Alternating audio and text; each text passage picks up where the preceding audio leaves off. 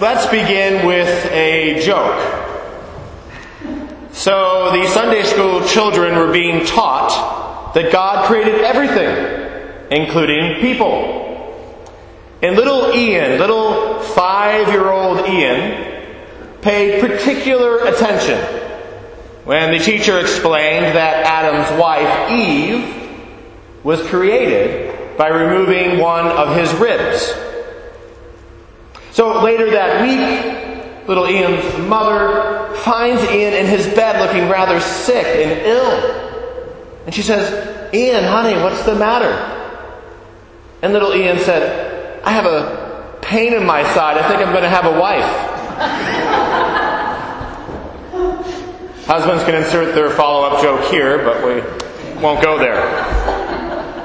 Today's reading from Revelation 21 does not mention Adam and Eve by name, but it does have something to say about pain. But before we get to pain, I want you to use your imaginations for a moment. Imagine the beginning of all things, the very mysteries of creation, the Big Bang. Imagine the very first people of God. We thought about the garden, but now think about Abraham and Sarah, Moses and Miriam, the Exodus from Egypt, the desert wanderings, the fiery prophets. And imagine the life and teaching and the death and resurrection of Jesus Christ. And imagine the descent of the Holy Spirit at Pentecost and the explosive growth of the church from just a handful to hundreds of millions.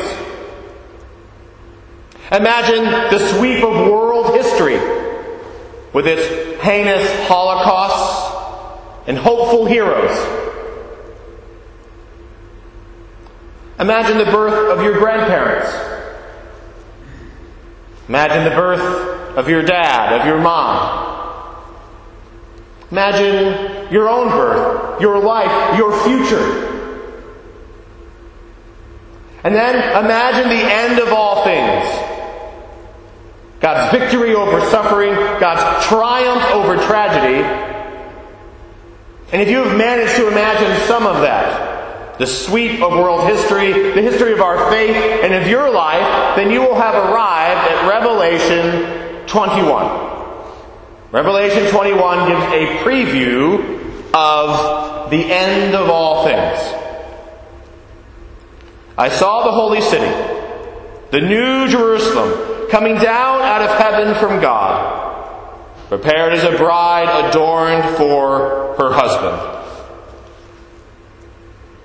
But the verses from Revelation 21 that have echoed the most over the centuries and are well known to many through the Book of Common Prayer and the burial office are these. See, the home of God is among mortals. He will dwell with them. They will be his peoples. And God himself will be with them. He will wipe every tear from their eyes. Death will be no more. Mourning and crying and pain will be no more, for the first things have passed away. If you've ever heard those verses before, raise your hand. Right. Every burial service we go to, we hear those verses. But Revelation 21 roundabouts the way you and I usually think of the phrase passed away. Passed away. Let's say that together passed away. A theological college professor, the Reverend Dr. Craig Koester, has this to say about Revelation 21. Quote, We assume that things pass away when death comes. But in Revelation, death goes away when the first things pass.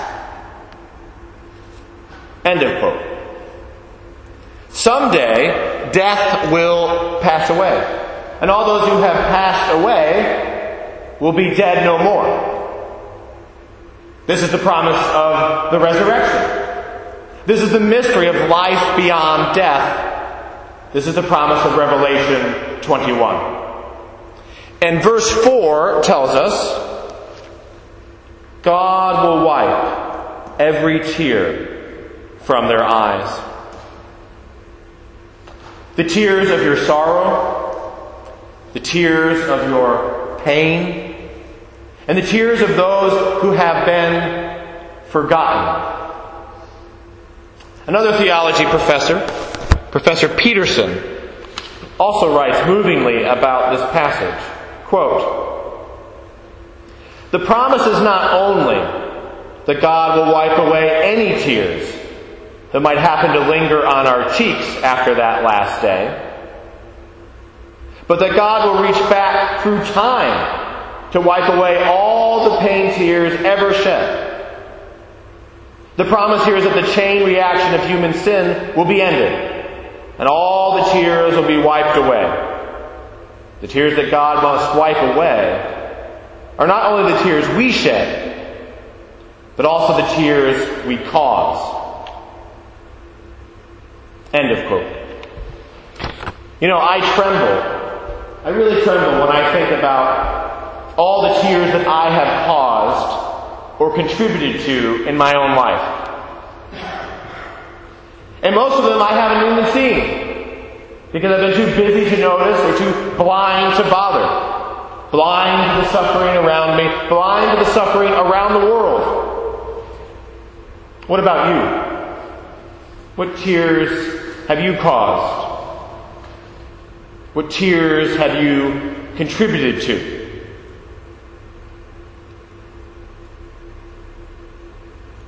I hope you've said you're sorry. I hope you've tried to make restitution for those things.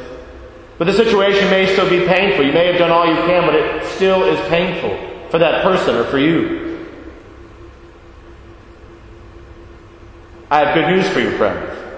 God will wipe every tear from their eyes. And now for three quick jokes. And the first joke is sort of a test because it's supposedly a Scottish joke, but I have a suspicion it might just be an American joke about Scots, uh, and we'll find out in a second here. so a Scotsman takes this uh, girl on a romantic taxi drive. He hires a, a cab uh, for this romantic sightseeing tour of the city. And she was so beautiful, he could barely keep his eye on the meter. See, it's clearly an American joke about Scots. the joke was tested. And now a couple more jokes, no promising about these ones. So did you hear about the cross-eyed teacher who couldn't control her pupils? Did you hear about the thief who stole a calendar and got 12 months? Let's pass on from these jokes, shall we? It is indeed good news to know that someday death will be no more. It is indeed good news to know that someday pain will be no more. It is indeed good news to know that someday tears will be no more. But what are we supposed to do now? Where death is very real, where pain is very real, where tears are very real. Well, you and I are to do what our Lord commands us to do in today's gospel reading from John 14. I give you a new commandment that you love one another just as I have loved you. You also should love one another. By this, everyone will know that you are my disciples if you have love for one another.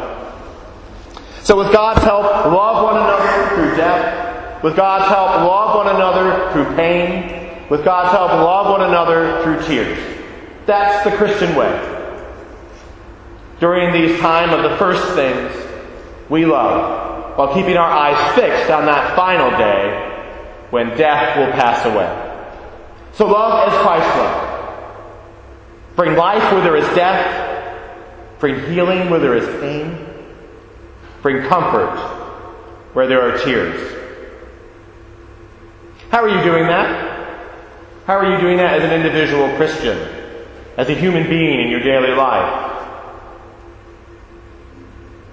How is St. James doing that for the people of Stonehaven?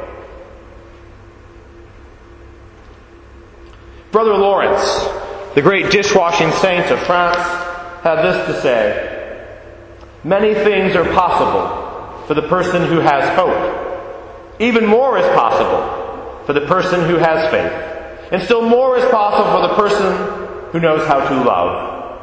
But everything is possible for the person who practices all three virtues. So, with God's help, practice faith, practice hope, practice love. Through death, through pain, through tears. During this time of the first things, until they shall pass, and death will pass away, and God will wipe every tear from their eyes. Amen.